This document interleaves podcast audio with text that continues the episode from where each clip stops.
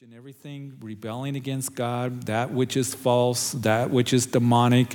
Uh, and we see that uh, in chapters 13 and 14, we have the destruction of Babylon that is given to us, as well as Jeremiah chapters 50 and 51. And then at the end of the Bible, Revelation chapters 17 and 18, we see that there is going to be religious Babylon that's going to be destroyed in the tribulation period, as it is going to be that worldwide false church that will come on the scene, first supported by the Antichrist. That's the the, the woman riding the beast. And then the Antichrist is going to turn on that false church and destroy it. And that's when, as Paul writes in 2 Thessalonians chapter 2, that the Antichrist will exalt himself as God and that he will do it in the temple of God. So, as we put everything together, we left off. Let's read verse 13, first of all, of Isaiah 14, as we back up a little bit to set the stage for tonight. For you have said in your heart, I will ascend into heaven. I will exalt my throne above the stars of heaven. I will also sit on the mount of the congregation on the farther sides of the north. And I will ascend above the heights of the clouds. And I will be like the Most High and yet you shall be brought down to Sheol, to the lowest depths of the pit. So, in this, most Bible interpreters and scholars believe that this is talking more than just the king of Babylon, Belshazzar, that ended up falling that night, as we read about in Daniel chapter 5. That you remember Daniel comes out and he reads the handwriting on the wall that Belshazzar, that, that you are going to be put to death tonight and your kingdom is going to fall to the Medes and the Persians. And that's what happened historically as Cyrus and the Persian troops came under the walls and they took over the city of Babylon. But this is talking about something much more than that because Babylon represents the world system. And we know that religious Babylon, all that which is false, which is deceptive, all that which is an abomination to God, and also commercial Babylon, everything worldly, the world system, is all going to come to an abrupt end. You might recall Daniel chapter 2 and that vision of that image that Nebuchadnezzar saw, that it was the head of gold that represented Babylon, and then it went on to represent that image in the different metals, the four major empires that would come on the scene from the time of Daniel to the second coming of Jesus Christ. So, Daniel chapter 2 and Daniel chapter 7 is called the very foundation of the Bible prophecy. Chapter 7, Daniel sees the vision according to, to different beasts. And of course, as we look at it, there is that rock that would hit that image in the feet, and then it would crumble, and then that rock would grow, and that represents the kingdom of God. And here's the thing that we need to always keep in mind that the kingdoms of the world in Babylon is going to come to an end. All that which is false, religious Babylon, and then commercial Babylon is going to come to an end, and then God's going to establish his kingdom. And that's going to be a kingdom that will last forever and forever. And we're a part of that kingdom. So, what I pray is that we would always keep our, our hearts and our minds on eternity, even as we are praying. You know, one of the verses that the Lord's really put on my heart, even before, you know, tonight, um, last week, and I think that He was just preparing my heart, that He makes all things beautiful in His time. And He has put eternity into our hearts. And He knows the beginning to the end. And He is going to make everything beautiful in His time. Because on this side of eternity, we go through tragedy and we go through difficulty and we go through loss, don't we? But He's put eternity into our hearts. And we are to keep an eternal perspective and to know that I, you know, the Lord's going to come back and set everything right, and righteousness is going to cover the earth as waters cover the sea, as Isaiah says. And I can't wait for that time. He knows the beginning to the end. And even though we don't understand everything that goes on, and as we go through the hurts and the loss and the wondering and the confusion and, and all those things that, that we can go through in life, that I know that one day we're all going to be together. And as Revelation chapter 19 declares, we will be saying, Righteous and true are your decisions, O Lord. Righteous and true are your judgments. And He's going to set everything right because He's put eternity into our hearts.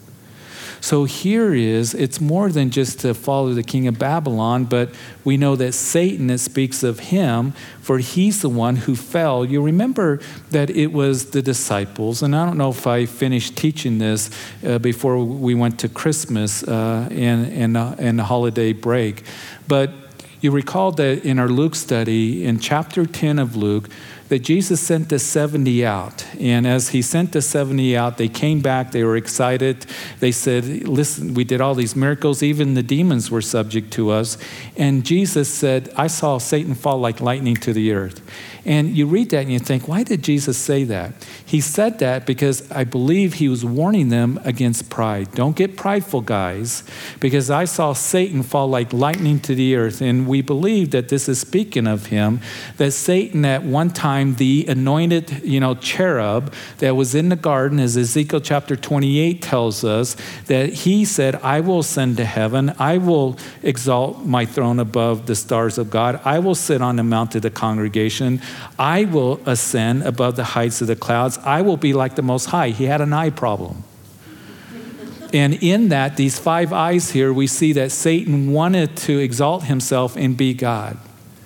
And when we get to the tribulation period, when we know that religious Babylon is going to be destroyed, the Antichrist being directly influenced by Satan himself. What you have in the book of Revelation is this unholy, evil um, trinity of Satan, the dragon in Revelation 12 you have the Antichrist, the beast in Revelation chapter 13, and also the false prophet. The false prophet is going to be pointing to the Antichrist as he sets up an image of himself in the rebuilt temple, according to Thessalonians chapter 2, and he's going to want to be worshiped. That's something that we see here that Satan has always wanted. The Antichrist is going to demand the world to worship him, and then we're going to see that he's going to heavily persecute the Jews who are going to, if we get to it, well, we probably won't get to it tonight, in chapter 16, and and to a place, the rock city Petra, that's prophesied that we will see next time in chapter 16. And it's a very fascinating prophecy that we're going to look at um, probably next time. But here we see that we got to understand here's the thing that Satan is, going to be brought down, yet you shall be brought down to Sheol, to the lowest depths of the pit. And we know that when Jesus comes back in, in Revelation chapter 19, that the Antichrist and the false prophet are going to be thrown into the lake of fire, that final eternal place uh, of, of damnation, the outer darkness for all eternity. Now, we also know that at that time, Satan is going to be thrown into the bottomless pit, into Sheol. He's going to be brought down to the lowest depths of the pit. That's that holding chamber, that, that the abuso, that we also see that word mentioned in the New Testament used several times, that there is going to be Satan that's going to be chained there. And then at the end of the millennium reign, he's going to be let out. He'll lead one last rebellion, and then God will crush that rebellion and all those who join in with him in that rebellion, and then they will be cast into the outer darkness or into the lake of fire. And then we have the great white throne judgment. That's a study for another day. But don't think, listen, don't think that Satan is in hell. We kind of have that picture, and sometimes it's taught that way. He is the prince of the power of the air. He's the God, little g, of this world and he's going to and fro, as you recall in Job chapter 1, as the, the sons of, of men presented themselves before the throne, and Satan was with them. You, you remember as we went through Job, or if you've read it yourself, and God asked Satan, Where you been, Satan? He said, Oh, walking to and fro across the earth, going back and forth. Have you considered my servant Job? Oh, yeah, I've considered him. And you see, that word consider is that I've studied him. And Satan here is real, and there's a real spiritual battle that goes on. The enemy coming against us. He comes against your family, he comes against this church, he comes against whole cities and, and, and nations, I believe. Matter of fact, verse 16 those of you, uh, those who see you will gaze at you and consider you, saying, Is this the man who made the earth tremble, who shook kingdoms, who made the world as a wilderness and destroyed its cities, who did not open the house of his prisoners? Sinners. So here is Satan, the work that he did. There's going to be a time where, you know, he's going to be looked at. Is this the one? And they were amazed when all of a sudden Belshazzar, the king of Babylon, Babylon had taken over the known world at that time, crushed cities. They destroyed Jerusalem in 586 BC and Solomon's temple. And all of a sudden, shortly after 586 BC and 536 BC, all of a sudden Babylon is gone and the king of Babylon is killed. And, and he's the one that destroyed the cities. But again, a bigger picture here because the one who is really ruling over Babylon, this worldly system, and, and, that is Satan, that he's the one that comes against and destroys cities and nations. We know that he's working overtime. He's working overtime in, in communities. He's trying to get at our families. He, he will come against you. And there's, as Paul says, our battle isn't against flesh and blood in Ephesians chapter 6, but against principalities and powers and spiritual wickedness in high places. I don't fully understand it all. But we need to know that it's true. And he's working overtime, isn't he? And I see the destruction that is coming to this world, and, and we look around and we get overwhelmed. And that's why it's so important for us as Christians that we be light, that we storm the darkness that we give truth that uh, because he is called jesus said that he's a liar. He's the father of lies. He's a murderer. He's a counterfeit. He can display himself. Second corinthians paul says as an angel of light. But he is one that is dis- desiring he's called the destroyer that wants to destroy your life. He wants to destroy your family. He wants to destroy this church family. He wants to destroy your marriage. He wants to destroy your children, he wants to destroy and get a foothold any way he can into your life. And that's why it is so important that we don't go into his territory. That you don't allow him to get a foothold in your life in compromise and in sin and in carnality and accepting that which is false and deceptive. So here is the one, Satan, that, that, as it says, who shook the kingdoms, is the man who made the earth tremble. One of the tactics of the enemy that I have found is that he wants to bring fear into your life and into my life. And I don't know about you, maybe it's just me, but it seems like that every year I kind of go through this that when I end the year, I look back at the Lord's faithfulness, but I can get a little bit anxious and, and, and I know the enemy wants to put fear into me at the beginning of the year. Lord, how's everything going to work? And what's going to happen here? And what about that? And when it comes to, to all kinds of things. And he likes to use fear. And maybe you're here tonight.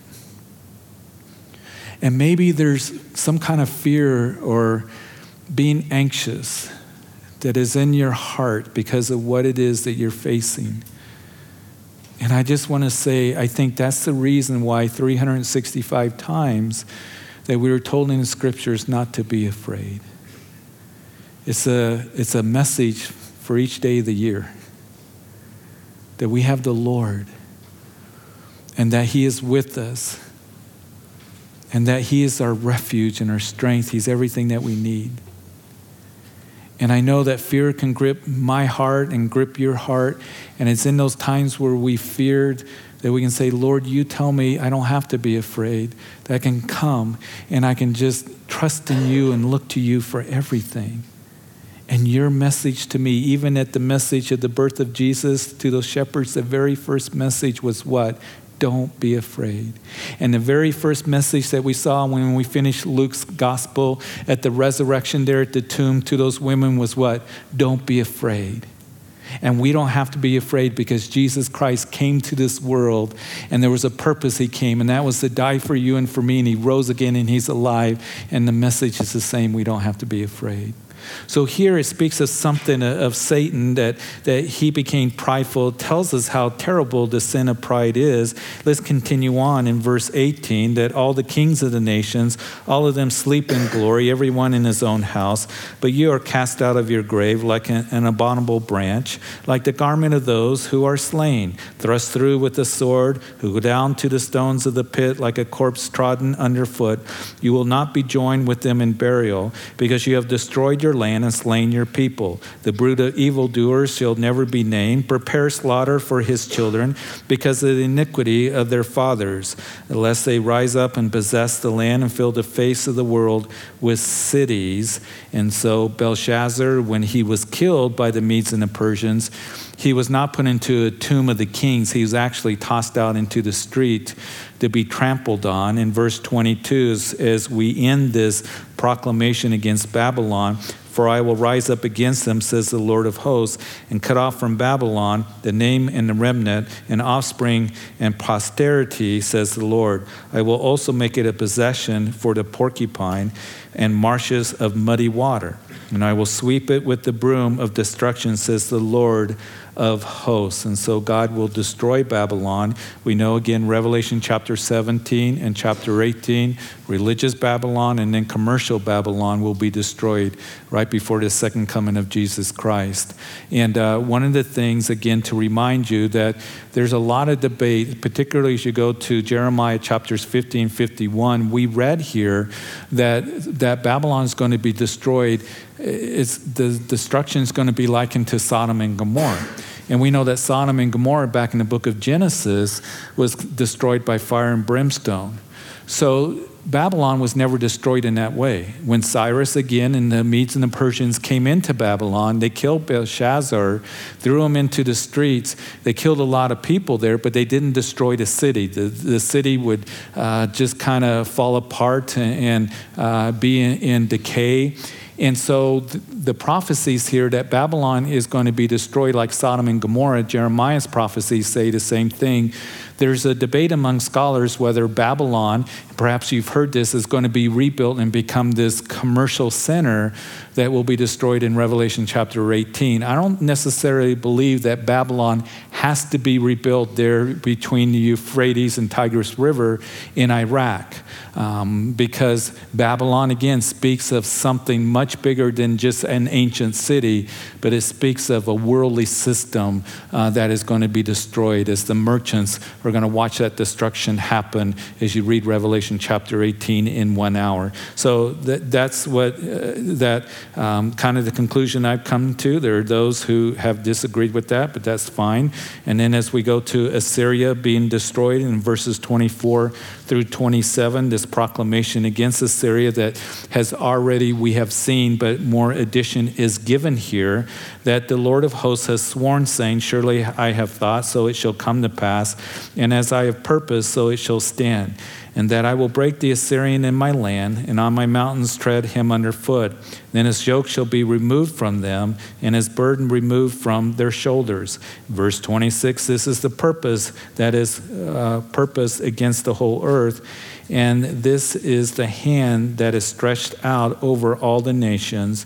For the Lord of hosts has purpose, and who will annul it? His hand is stretched out, and who will turn it back?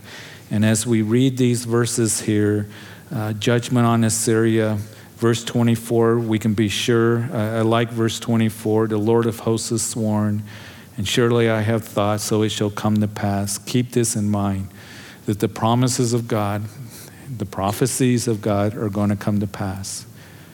Heaven and earth will pass away, but Jesus said, My words will not pass away. And we know every dot and tittle is going to be fulfilled, and that brings me great comfort because I know that God is going to complete that work and He's going to keep His promises that are given to us in His Word, and we can trust in His Word. And I love the promise of, again, when I become fearful and I begin to think, Lord, you know, uh, what's going to happen in this situation? Or, Lord, what about the ministry? Or, or how's this going to turn out? That I can go to Philippians chapter 1, verse 6 as Paul writes, that being confident of this very thing, that he has begun a good work in you will bring it to completion, especially in the day of Christ Jesus. Listen, you can be confident that what he has begun in you, he's going to bring it to completion. And sometimes I think, oh Lord, you know, do you see what I'm going through? Do you know what it is that I'm experiencing? But we can be confident of this very thing that he who has begun a good work, Paul's saying there's no doubt about it, that He's going to bring it to completion. And that causes me the rest that, Lord, you're going to see me through. I don't have to strain. I don't have to struggle. I don't have to try to make things happen. I don't have to fret and worry and be anxious and full of fear. But I can rest in that promise that you are going to bring it to pass, what it is that you want to do in my life. I just want to be aligned with you and sensitive to you and and Lord, I just want to be surrendered to you so you can use me to the fullest, but you are going to bring that work to completion. And you're going to see me through, and He's going to see you through as well because He promises to do that. And then in verse 28, Philistia being destroyed. This is the burden which came to in the year that King Ahaz died. Remember the year that King Ahaz died, that, that, um, that Ahaz was a terrible, terrible king that brought great, uh, you know, difficulty to the nation because of his disobedience. But do not rejoice, all of you, Philistia, because the rod that struck you is broken. Now the serpent's roots will come forth a viper, and its offspring will be a fiery flying serpent. The firstborn of the poor will feed, and the needy will lie down in safety. I will kill your roots with famine, and it will slay your remnant. Wail, O gate, cry, O city. All you of Philistia are dissolved, for smoke will come from the north, and no one will be alone in his appointed times. So judgment is going to come to the Philistines. You can read Second Kings and Second Chronicles. Um, it was Uzziah Uzziah, who was a godly king, it was in the year that Uzziah died that Isaiah would begin his ministry. You recall chapter 6. But Uzziah conquered much of the Philistines. Uh, we know that he conquered, Second Chronicles chapter 26, Gath and Ashdod, which were two major cities of the Philistines. And when Ahaz then comes on the scene, the Philistines recaptured some of their territory back. You recall that during the reign of Ahaz, Assyria came down and, and, and a couple hundred thousand soldiers of, uh, I believe 120,000 actually, were, were killed in battle, and 200,000 were taken off into captivity. It was horrible times during the days of Ahaz. But after Ahaz comes Hezekiah. Hezekiah, who was a godly king, he comes on the scene, and, and 2 Kings 18 tells us that he subdued the Philistines. And then in verse 32, what will they answer the messengers of the nation that the Lord has found at Zion, and the poor of his people shall take refuge in it? When you read that word Zion, it's speaking of Jerusalem. And Jerusalem is God's chosen city, and it, it will be evident for everyone to see eventually. Uh, we know that Jerusalem has been in the news lately with the declaration by our president that they, we recognize Jerusalem as the capital of Israel, and the whole world is, you know, is debating that and upset over it, and it's going to continue because Zechariah tells us that Jerusalem is going to be a cup of trembling to all the nations, and so that is really the epicenter uh, of uh, how everything's going to culminate is the whole, you know, issue of Jerusalem, and then more importantly, the whole Temple Mount area, which is really the epicenter of, of God's program uh, that we're going to see. So Jerusalem is a hot topic, and we see that in the scriptures. But you need to keep in mind through all the debate and the geopolitical analysis and all of this, God says Zion belongs to me. And I have chosen Zion, and we need to keep that in mind. Let's go quickly in chapter 15. Now, the proclamation against Moab. Now, Moab, uh, this burden against Moab, because in the night, verse 1 tells us, Ar of Moab is laid waste and destroyed, because in the night, Kir of Moab is laid waste and destroyed. He's gone up to the temple of Dibon, to the high places to weep. Moab will wail over Nebo and over Medeba, and all their heads will be baldness, and every beard cut off. And in their streets they will clothe themselves with sackcloth on the tops of their houses. And in their streets everyone will wail, weeping bitterly. Heshbon and Elealeh will cry out, their voice shall be heard as far as Jahaz, and therefore the armed soldiers of Moab will cry out, his life will be burdensome to him. And so, this burden against Moab, now we know that Moab came about in Genesis chapter 19. Remember Lot when he's leaving Sodom and uh, he would leave with his wife, who ended up looking back and turning into a pillar of salt.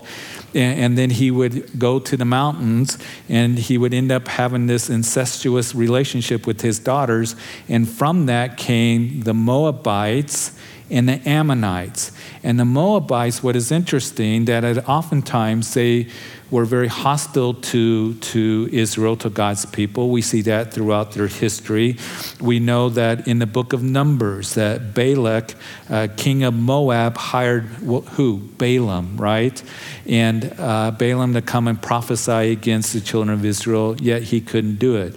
We know that in the days of the judges, that Eglon, the king of Moab, oppressed Israel during that time but also, even though there's hostility of Moab against Israel, there is also time of, of Moab and Israel having good relationships, or there's this, this um, tenderness that Moab uh, kind of has towards Israel. In other words, that Moab, when you go to Bethlehem, and you, you can go to actually Jerusalem or to Bethlehem, and you can stand there and you look over to the east and you're looking across the Jordan Valley, and there in the Jordan Valley is the Dead Sea, and the Dead Sea is the lowest uh, place on the face of the earth, and the, the Jordan River runs into the Dead Sea, but there's no outlet.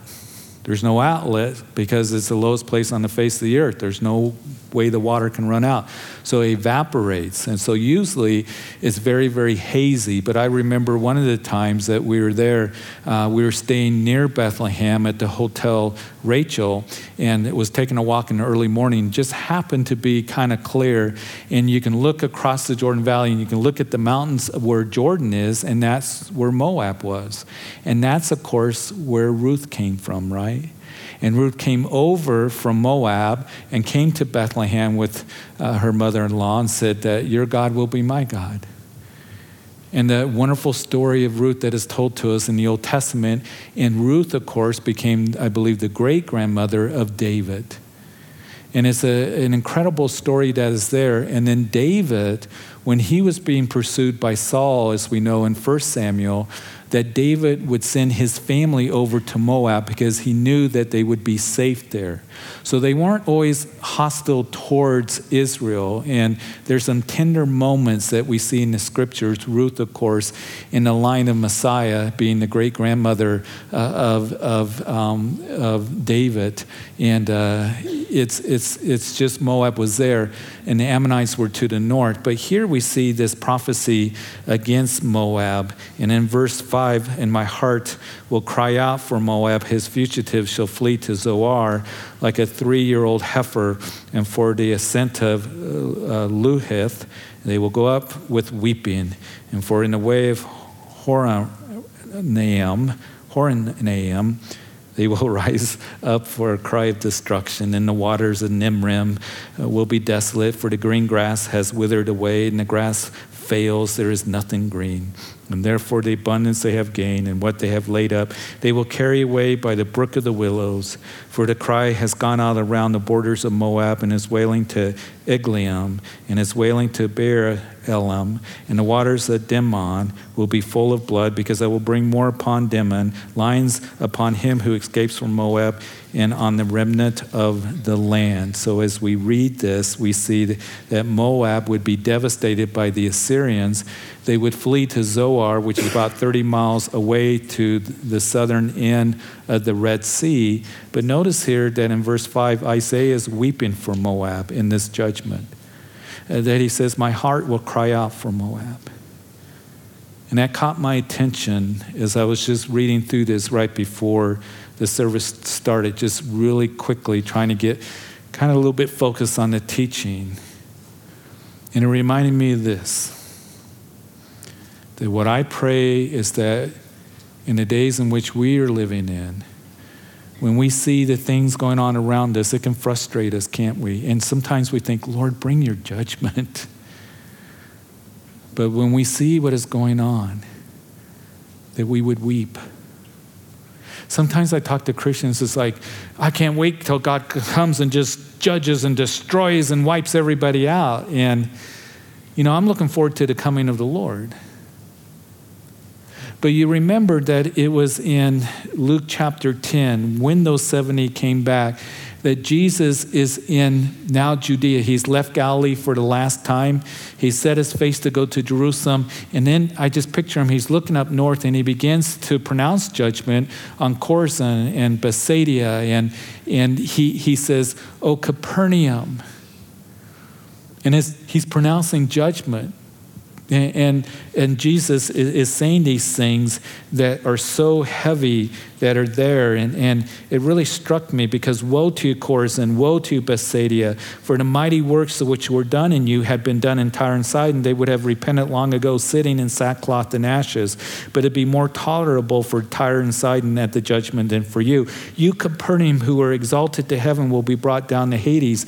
And, and Jesus, as he's saying this, you got to understand that Peter and, and Philip and James and John, who are from that area, most of the disciples are from that area they're hearing this, and I think Jesus is weeping. The mighty works that you saw, but you would not believe. And Capernaum, the town of Jesus, he walked in Capernaum for three years.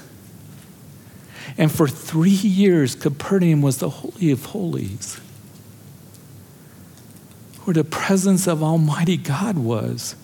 He knew the people there, he knew the children.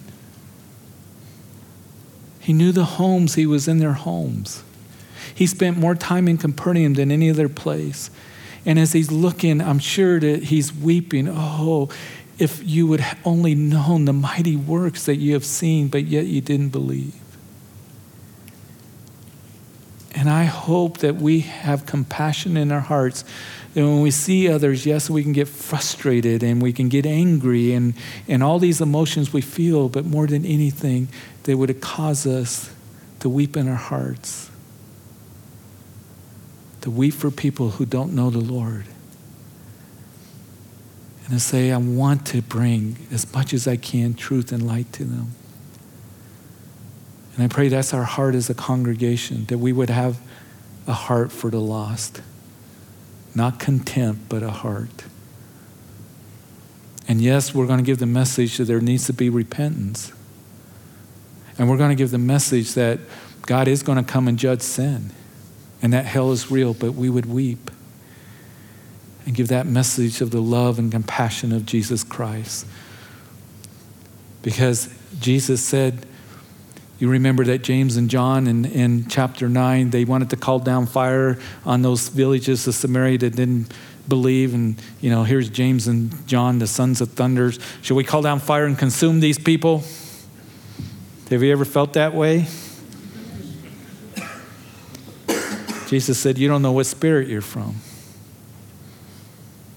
For I didn't come to destroy men, but to save.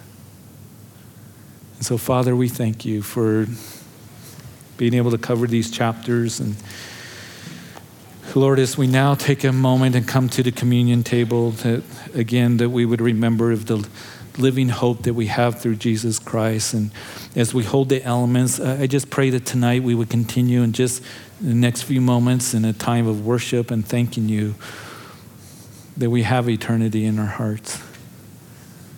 Knowing that Jesus came and died for our sins and rose again, and we have the promise the promise of eternal life and forgiveness of sin and right relationship with the Father. And what Jesus did for us.